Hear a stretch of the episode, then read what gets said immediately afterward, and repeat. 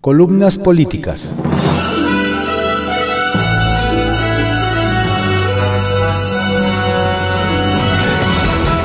Continuamos con la audiosíntesis informativa de Adrián Ojeda Román correspondiente a hoy, martes 16 de febrero de 2021. Vamos con algunas columnas políticas que se publican en periódicos de circulación nacional. Alajero, por Marta Anaya, que se publica en el periódico El Heraldo de México. Legitimidad en Delfina. Sorprendió Delfina Gómez en su primer discurso como secretaria de Educación. Dentro de la sencillez que le caracteriza, mostró un orgullo tal por su origen como maestra, que la figura de Esteban Moctezuma terminó pareciendo fuera de lugar. Legitimidad fue el distintivo que la Texcocana marcó frente a sus predecesores. A diferencia de muchos, dijo en Palacio Nacional ante el mandatario y el próximo embajador de México en Estados Unidos, yo no solo estudié los problemas de la educación mexicana, yo no solo leí los diagnósticos o las recomendaciones de algunos especialistas en la materia, yo los viví. Yo viví las reformas desde el aula, frente a grupo y cuando ocupé el cargo de directora escolar desde la escuela municipal. Por ello, al reflexionar si esta experiencia que tengo me hace merecedora de este cargo, me contesto que no. No es esa experiencia solamente la que me puede hacer de ese cargo merecedora, sino que al contrario, me legitima. Me legitima porque me llena de, de honra que si a ella le sumamos los resultados de otros encargos que he tenido a nivel estatal, municipal y federal, entenderán que no solo puedo asumir este encargo, sino lo haré con legitimidad y honradez, con gran pasión y amor, porque sé que esta gran oportunidad que se está dando al magisterio a través de una servidora permitirá que en administraciones futuras sea un maestro quien ocupe dicho cargo. La maestra Delfina se expresó así ante el propio presidente de la República luego de que Moctezuma hiciera un recuento de su paso por la SEP y presentara formalmente su renuncia. Andrés Manuel López Obrador intentó elogiar y darle su lugar a ambos. Sin, em, sin, embargo, las palabras de la educadora resonaban por su autenticidad y la propia sorpresa que le implicaba llegar al espacio que lo mismo han ocupado figuras notables y verdaderos funcionarios públicos que simples burócratas, administradores de una institución sin alma, automatizada y utilizada. El verde se encorajina. Furioso el coordinador del Partido Verde en el Senado, Manuel Velasco, amenazó con romper su alianza con Ricardo Monreal, luego de que la senadora Verónica Camino Farjat abandonara la bancada del Verde y se incorporara a Morena. Gandallismo puro fue el calificativo que utilizó el Partido Verde para describir el que Morena le hubiera arrebatado a la Yucateca. Es inaceptable que Morena pida con una mano el apoyo del Partido Verde para la aprobación de reformas, mientras que con la otra le roba senadoras al Verde, violentando así el acuerdo político de respeto mutuo que hasta ahora los ha unido en la Cámara Alta dice en su comunicado. Gemas, obsequio de Claudia Sheinbaum. Ayer a las 6.30 de la tarde, al momento se han vacunado 18.763 adultos mayores de las alcaldías de Milpalta, Coajimalpa y Magdalena Contreras. Antilogía, por Ricardo Monreal Ávila, que se publica en el periódico Milenio. El relevo en la SEP. Ayer se concretó el relevo en una de las secretarías de Estado más importantes del país, tanto por los recursos humanos y materiales que administra como por la función social asignada, la Secretaría de Educación Pública. Esteban Moctezuma, quien ha sido secretario de Estado en tres ocasiones, senador de la República y uno de los servidores públicos más completos de la actual administración, entrega el despacho a la maestra Delfina Gómez Álvarez para ir a la más importante de las embajadas de México en el mundo, la de Estados Unidos en Washington. Conocí a Esteban en los años 90. Primero durante mi encargo como legislador y luego como gobernador de Zacatecas me tocó tratarlo en la Secretaría de Gobernación y en Desarrollo Social. Conciliador, diligente y atento, tenía la enorme virtud de ser sincero y directo en las gestiones que le planteaba. ¿Qué podía cumplir, qué no y en dónde pondría su mejor esfuerzo? En gobernación le tocó iniciar las negociaciones con el EZLN y atender los conflictos postelectorales en el sureste, especialmente en Tabasco y Chiapas, justo durante la época en que el hoy presidente AMLO era candidato del PRD a la gobernatura de su estado natal, 1994. Como secretario de Educación de la 4T, a Esteban Moctezuma le tocó atender temas importantes como la revisión de la reforma educativa neoliberal del gobierno anterior, la negociación laboral con el CENTE y la CENTE. Por primera vez en muchos años no hubo paros laborales magisteriales. E instrumentar la educación a distancia con el programa Aprende en casa, a fin de no interrumpir el ciclo escolar de 30.5 millones de estudiantes de los niveles básico y medio superior. Un plan que le ha valido a México el reconocimiento de otros países. Sin embargo, además de su capacidad política, la principal cualidad por la que seguramente Esteban fue elegido para ser secretario de Educación y ahora embajador de México en los, en los Estados Unidos es su honestidad, su integridad como servidor público. Con más de 30 años de servicio magisterial en educación básica, la maestra Delfina Gómez es la primera docente que en 100 años ha ocupado la titularidad de la SEP. Es un reconocimiento triple al magisterio de base, a la, a la paridad de género y a la lucha de miles de maestras y maestros por revertir la reforma educativa de orientación neoliberal. Sin embargo, también posee una trayectoria política y administrativa importante, ya que ha sido presidenta municipal de Texcoco, diputada federal, senadora y delegada de los programas federales en el Estado de México, entidad cuya gubernatura estuvo a cuatro puntos de obtener en 2017. Las prioridades que anunció ayer la nueva titular de la SEP refrendan que su tarea será consolidar la reforma educativa alterna que promueve la 4T, el regreso seguro y ordenado de docentes y estudiantes a las aulas conforme vaya cambiando el semáforo sanitario, el esfuerzo del programa La Escuela es Nuestra para mejorar la infraestructura básica de los centros de estudio, la consolidación de la carrera magisterial y el mejoramiento de los contenidos educativos que se imparten en las escuelas públicas. Hace cuatro años, el secretario de Educación tenía que andar a salto de mata por los paros y plantones que la CENTE y la CENTE habían desplegado para echar atrás la reforma educativa de 2013. Hoy, una integrante destacada de ese movimiento de resistencia y reivindicación magisterial llega a ocupar la titularidad de la SEP, una victoria más del magisterio de base. En tercera persona, por Héctor de Mauleón, que se publica en el periódico El Universal. Crónicas de la vacunación. Estos no sacan un perro de una milpa. Las escenas que se vieron ayer en las alcaldías donde dio comienzo la vacunación contra el coronavirus fueron terribles y conmovedoras. Fila de hasta seis cuadras bajo el sol.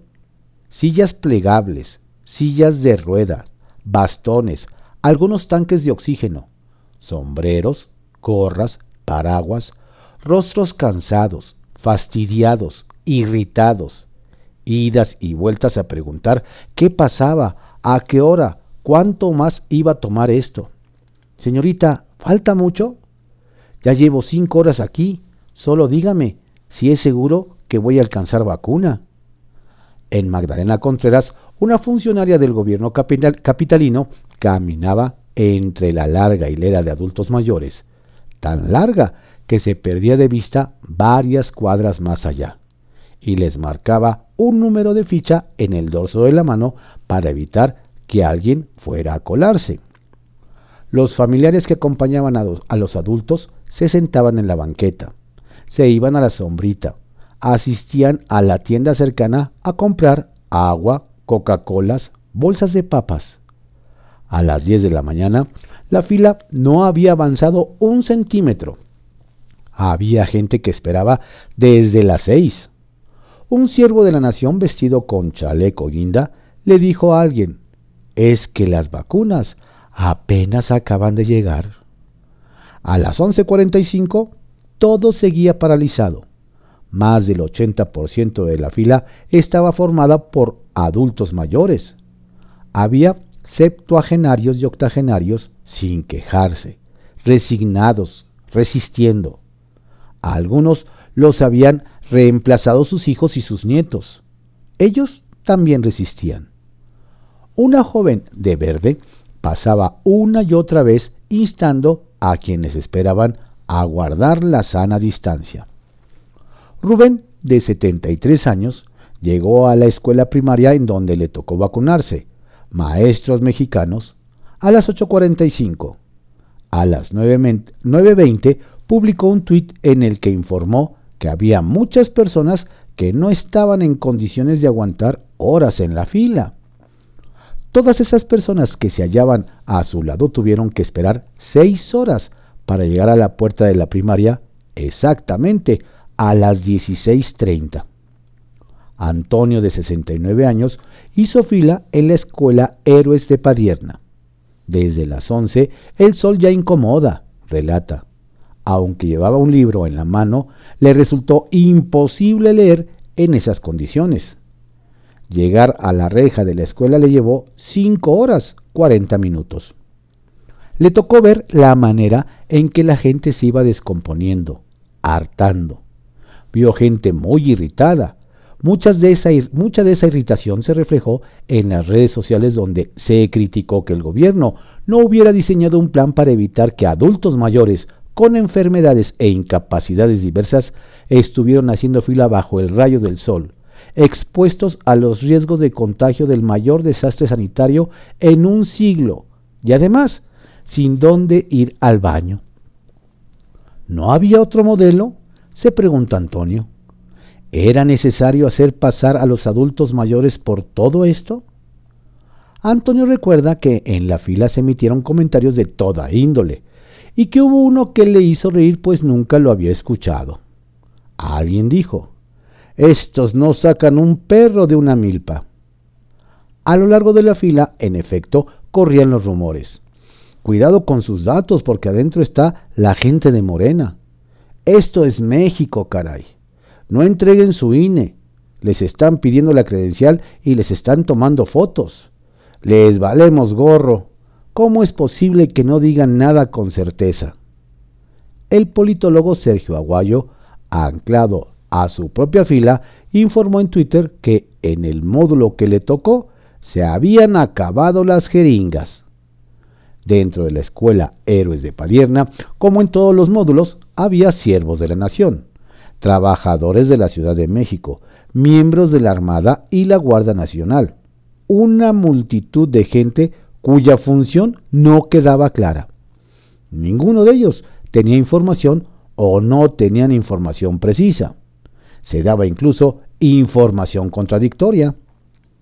¿Qué vacuna nos van a poner? preguntó Antonio. Nadie lo sabía. No había malos tratos. Todos se esforzaban, pero la desorganización era muy grande, relata Rubén. Al entrar te pedían todos tus datos, nombre, dirección, CURP e INE, y luego te pasaban a un lugar donde te volvían a pedir los datos, además de tu información médica. De la reja a la vacuna me aventé otra hora con 15 minutos. Vacunarme me llevó en total 7 horas 45 minutos. Antonio entendió la causa de aquel retraso. La información de cada persona la estaban tomando a mano. No había en la escuela una sola computadora. Solo el CURP tiene 18 posiciones, explica. Imagínate el tiempo que llevaba tomar los datos de cada persona y la posibilidad de error que abrirá todo eso. Antonio había luchado con una página de Internet durante tres días para lograr su registro. Ahora, dicha plataforma no era empleada para nada, para absolutamente nada.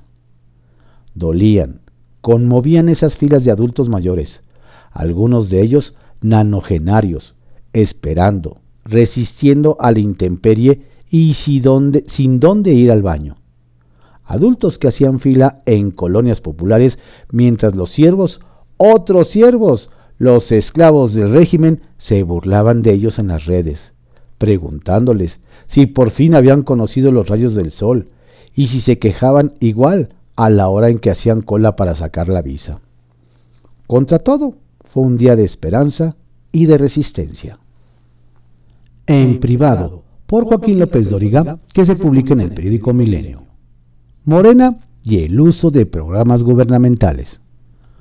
Todas las tardes tengo que interrumpir el programa que desde hace más de 26 años conduzco en Radio Fórmula a las 13.50 y a las 14.50 para que entren los spots de los partidos políticos que pauta el INE, que de aquí al 3 de junio serán 41.5 millones, lo que no sucede en ninguna democracia del mundo.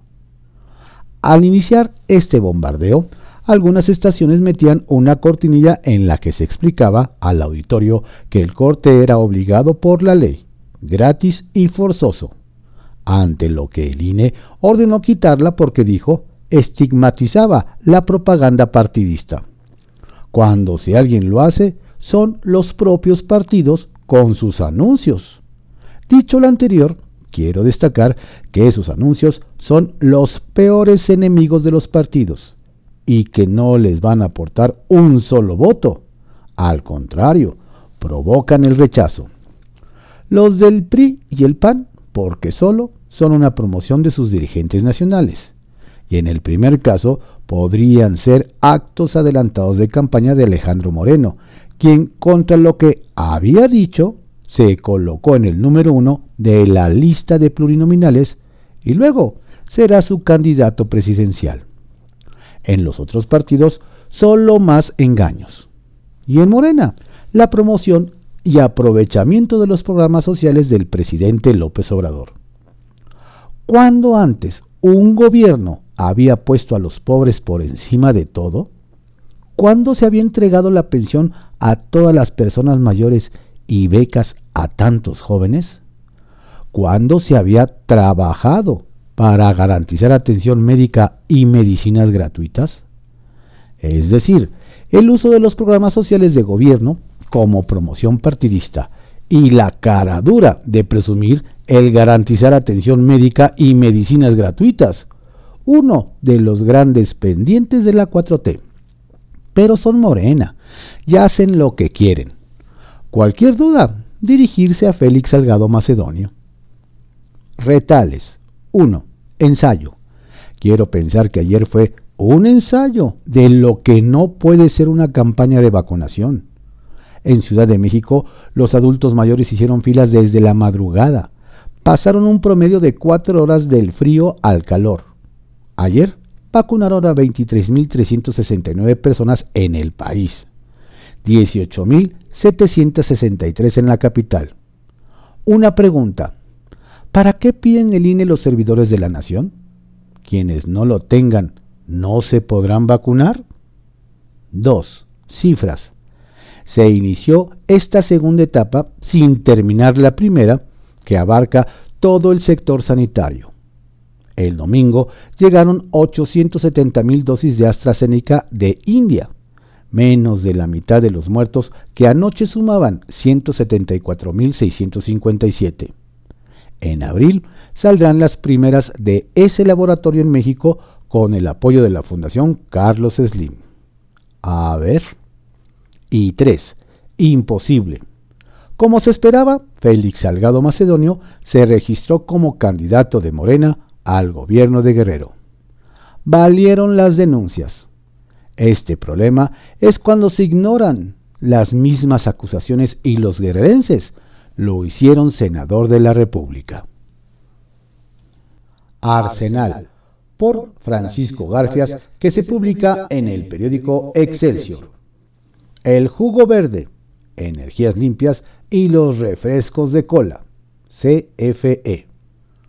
La recomendación de la COFESE a los diputados de no aprobar la ley Bartlett sobre energía eléctrica por el impacto negativo sobre la competencia y los precios de la luz, trajo a mi mente la analogía del jugo verde, energías limpias y los refrescos de cola azucarados, CFE. Se le escuché a un empresario dedicado a la generación de energías limpias que por razones obvias solicitó el anonimato pretendía ilustrar con ella el retroceso que esa iniciativa eléctrica representa para la política energética del país.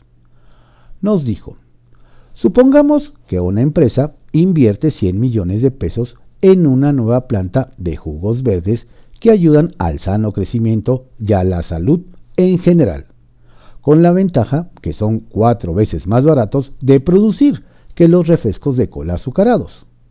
Pero además están en auge a nivel mundial. En el otro extremo tenemos al director nacional de la empresa de refrescos de cola azucarados, enojado porque quiere producir más, sin importar que sean caros y peligrosos para la salud del pueblo. Su meta es que todos los mexicanos consuman refresco caro y malo, pero nacional. Para cumplir con sus propósitos, añadió el director de la fábrica de refrescos azucarados, logró que el gobierno lo respaldara en su propósito de decir cuándo, dónde y en, qué, cantidad se pueden producir los jugos verdes. El proyecto de retorno financiero de aquella compañía que invirtió los 100 millones ya no tendrá certeza alguna de recuperar su inversión, destacó. Además, hizo notar que la distribución de los jugos verdes será exclusiva de la empresa nacional de refrescos de cola. El empresario calificó de falaces los argumentos utilizados por la empresa refresquera para culpar a los jugos verdes de la caída de distribución de todas las bebidas. La narración es más extensa.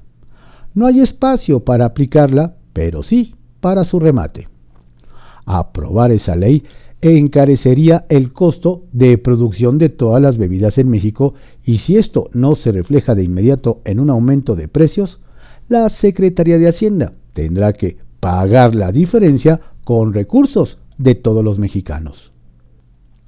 El grupo parlamentario del Verde nomás no digiere el robo de la senadora Verónica Noemí Camino Farjat, quien ayer hizo oficial su cambio voluntario a la bancada de Morena.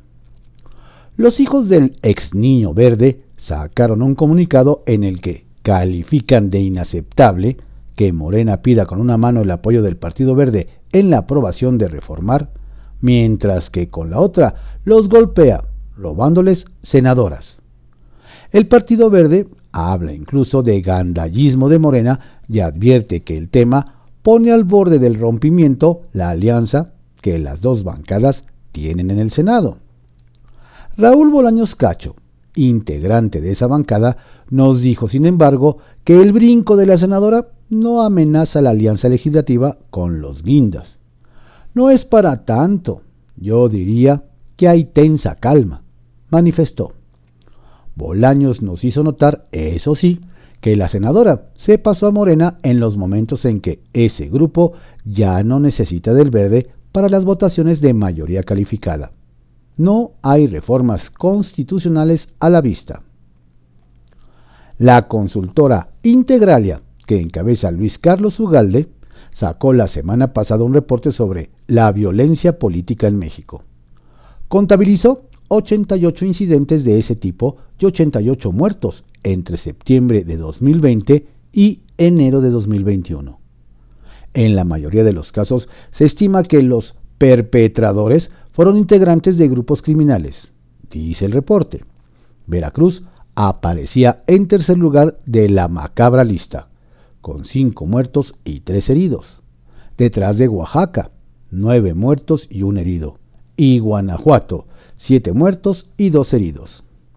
A esa cuenta habrá que agregar ahora el asesinato de la exalcaldesa priista de Cozoloacaque, Veracruz, Gladys Merlín Castro, y de su hija, Carla Enríquez Merlín, ex candidata a diputada local por el mismo partido, ocurrido en ese municipio.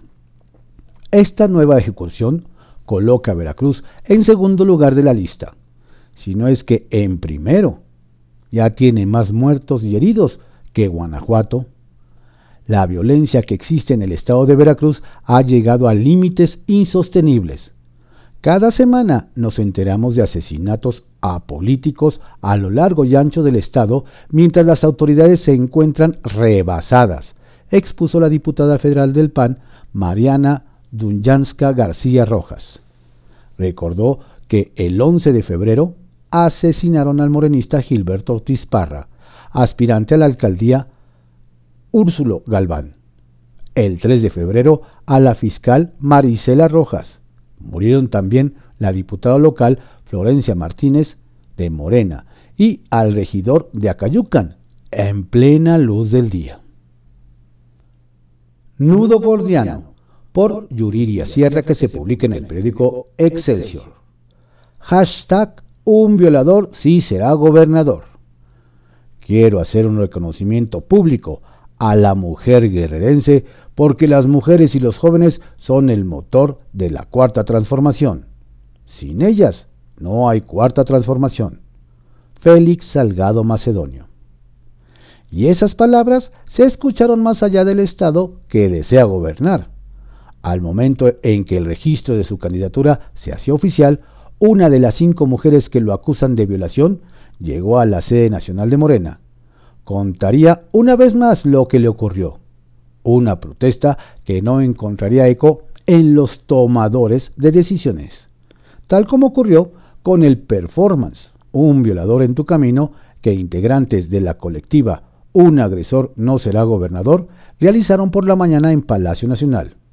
Nadie dio acuse, ni en Guerrero, ni en las oficinas del partido, ni en el Ejecutivo. El eco lo estamos haciendo nosotras, todas y todos, quienes creemos firmemente en que este país ya no puede ser el mismo. Y no porque se aferre a una narrativa de transformación que en realidad no deja de ser eso, un discurso, sino porque es momento de demostrar lo que hemos aprendido. Costó más de 15 años ver a Mario Marín preso. Primera victoria, pero aún falta verlo condenado. Kamel Nasif, otro implicado en el caso de Lidia Cacho, sigue prófugo. ¿Cuántos años pasarán para que la justicia haga lo suyo? Qué mal timing para, eh, para esta administración. Marín, rostro de la impunidad, del abuso de poder, de la violencia de género, pero también de un régimen que se busca pintar distinto al que hoy gobierna. Salgado Macedonio, rostro de la impunidad, del abuso de poder, de la violencia de género, pero parte de un régimen que exculpa a quien esté dispuesto a aplaudir el movimiento. Mejor retrato del evidente parecido, imposible. En cuestión de meses, Salgado Macedonio tendrá a su disposición no solo capacidad institucional, también recursos y hasta cuerpos policíacos bajo su mando. Así lo dicen las encuestas. Saludará a la distancia porque la pandemia no le permite de otra forma a figuras de la 4T, que lo mismo hemos visto con pañuelos verdes al cuello que celebrando las movilizaciones del 8 de marzo. A propósito, ¿cuál será el mensaje desde la CEGOV en el Congreso, más partidario de la historia en la próxima conmemoración del Día Internacional de la Mujer? Salgado será invitado a futuros eventos y en calidad de gobernador. Los saludarán sonrientes Olga Sánchez Cordero, las integrantes de la Comisión de Igualdad de Género en Diputados. Decepcionante fue cuando vimos al presidente minimizar las protestas de hace un año, afirmar que el confinamiento no implicaba riesgo para mujer alguna, que por el contrario somos un país de familias fraternas, que si los derechos de las mujeres se deben someter a consulta, fue inaceptable. Pero hacer candidato a un hombre sobre el que pesan cinco acusaciones de violación va en dirección contraria de la narrativa que ha construido el mundo en los últimos años. Figuras más relevantes que Félix Salgado Macedonio han visto sus carreras truncas, han renunciado, han enfrentado a la justicia. No importa si son políticos o altos funcionarios, empresarios o magnates del espectáculo. La enseñanza mínima de esta coyuntura es que debemos creer a las víctimas como pasó uno para una investigación y la resolución de los casos. Pero ni eso. ¿O qué le deben al grerense para hacerlo gobernador? Estrictamente personal, por Raimundo Riva Palacio, que se publica en el periódico El Financiero. Que digan misa las mujeres. Félix Salgado Macedonio, impulsado y protegido por el presidente Andrés Manuel López Obrador, se registró como candidato de Morena al gobierno de Guerrero, sellando insulto mayor a millones de mujeres y provocando un agravio social y político que irá creciendo. Salgado Macedonio fue exonerado por López Obrador y por Morena antes que por un juez, por haber presuntamente abusado y violado a cuando menos cinco mujeres que presentaron denuncias en su contra. El líder de Morena, Mario Delgado, lo defendió, aduciendo que tenía derecho a la presunción de inocencia, lo que es cierto. Pero a lo que no tiene derecho es a la carta de impunidad que le extendieron en Palacio Nacional. Desde un punto de vista ético, el presidente y Morena debían de haber mantenido en reserva su candidatura hasta que un juez resolviera las denuncias, pero el tiempo electoral no les daba, por lo que sin importar el creciente movimiento de mujeres, respaldadas por muchos hombres en contra de tal premio para quien tiene tan dudosos antecedentes, lo arroparon. Éticamente por utilizar la línea de pensamiento a la que siempre recurre López Obrador. Debía haber sido excluido de la contienda, aun sin si resultara inocente. Empero la ética del presidente, como la de su partido, es como la moralidad del legendario cacique Gonzalo N. Santos. Un árbol que da moras.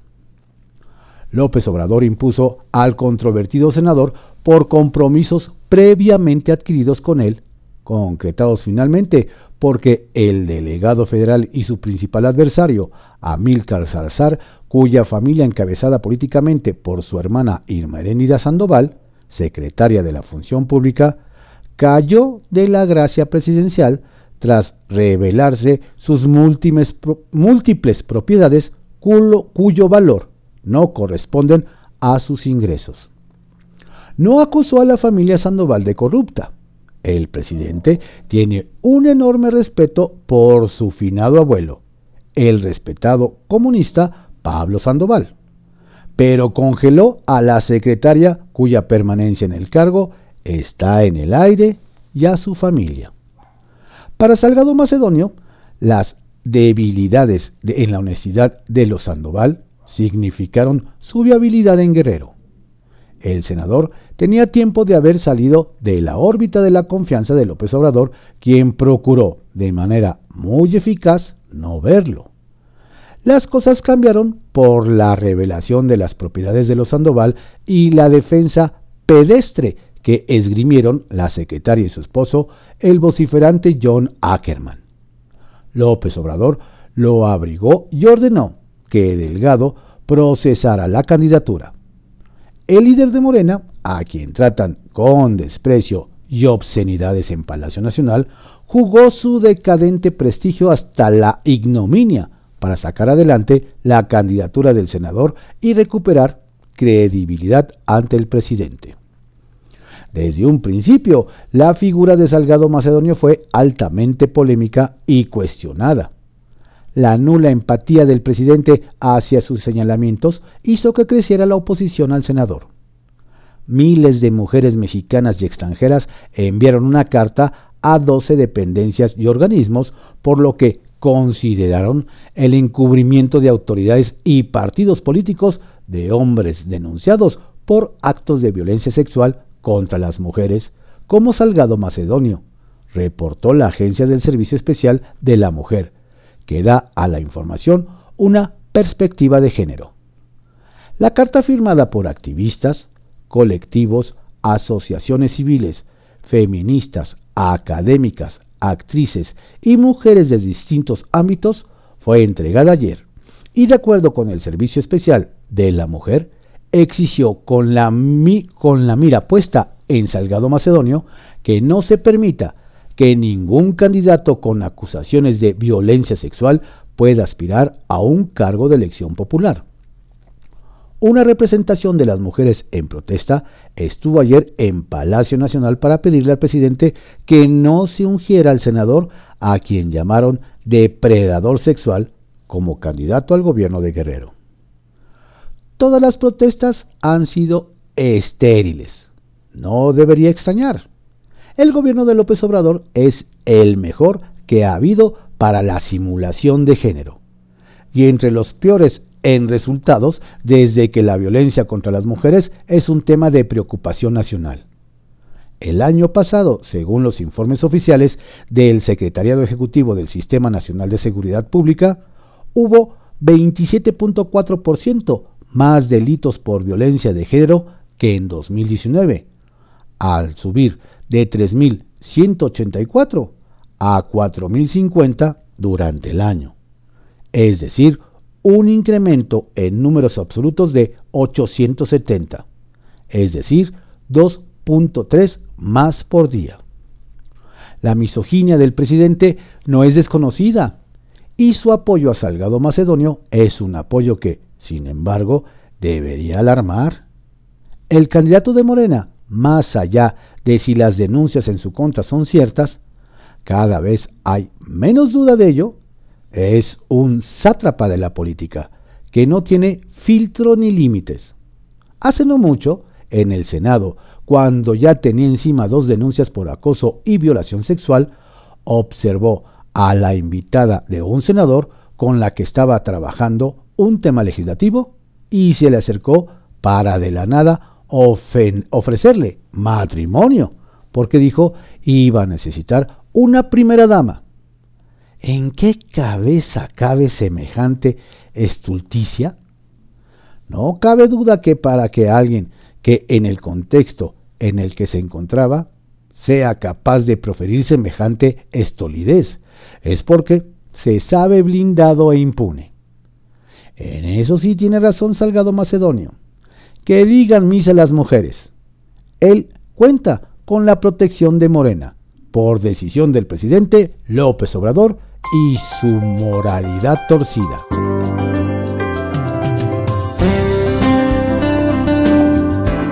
Estas fueron algunas columnas políticas que se publican en periódicos de circulación nacional en la audiosíntesis informativa de Adrián Ojeda Román, correspondiente a hoy, martes 16 de febrero de 2021. Por favor, cuídese mucho, no baje la guardia, si tiene que salir, hágalo con todas las medidas sanitarias pertinentes, pero si no, quédese en casa. Tenga usted un excelente día.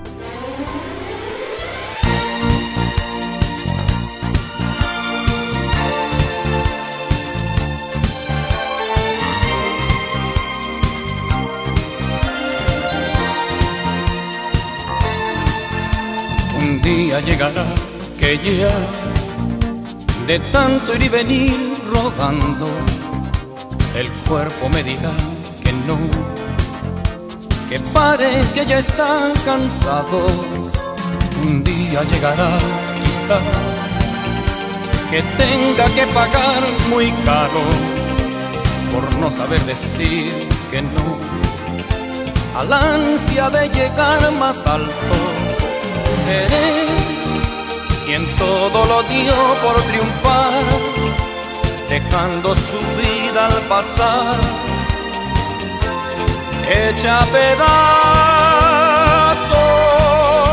Seré un sueño que sí se cumplió, un potro al que nadie domó. Solo los años, día llegará que ya no sepa qué seguir con tanto, y entonces yo me callaré y ya me quedaré callado. Un día llegará que ya de tanto que canté, de tanto, mi voz ya no será mi voz, mi canto no será mi canto, seré quien todo lo dio por triunfar, dejando su vida al pasar, hecha pedazos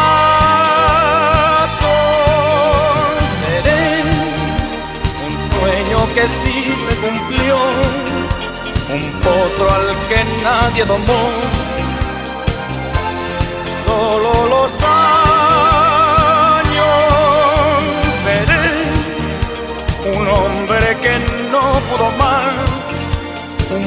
Viejo gavilán cansado, echando a las palomas.